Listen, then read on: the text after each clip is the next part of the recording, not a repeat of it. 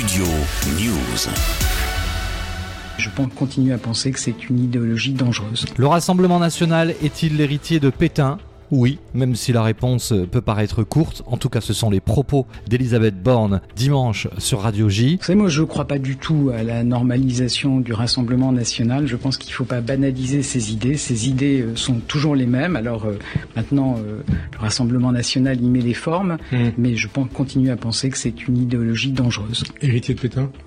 Oui, également héritier de Pétain. Marine Le Pen, pareil je, je, je, pense que je n'ai jamais entendu Marine Le Pen dénoncer ce qu'ont pu être les positions historiques euh, de son, de son parti et je pense qu'un changement de, de nom ne change pas les idées et les racines. La Première ministre n'a pas hésité à dire ce qu'elle pensait clairement, contrairement aux sorties très contrôlées d'Emmanuel Macron sur ce sujet. Mais je crois qu'il faut débattre avec le Front National parce que on n'arrive pas à tordre le cou à tous les mensonges, mais on en tue quelques-uns parce que il est indispensable d'aller sur le terrain de bataille, même si on se salit un peu. Emmanuel Macron s'exprimait chez nos confrères de France Inter, c'était en octobre 2022. Alors oui, clairement, le Rassemblement national est l'héritier de Pétain. Pourquoi? Parce qu'il existe une histoire qui nous ramène à la Seconde Guerre mondiale, à l'extrême droite et bien sûr au maréchal Pétain, à Vichy et donc à la Shoah. Inutile ici de revenir exactement sur les racines du Front National et du Rassemblement National,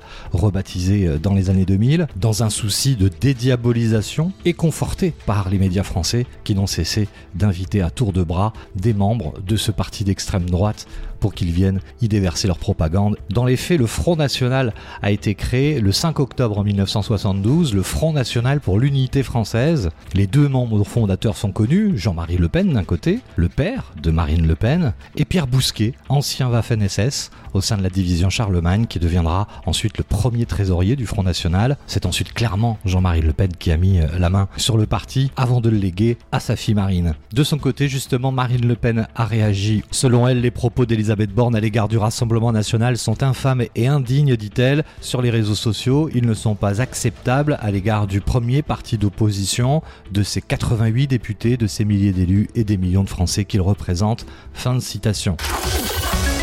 Studio News.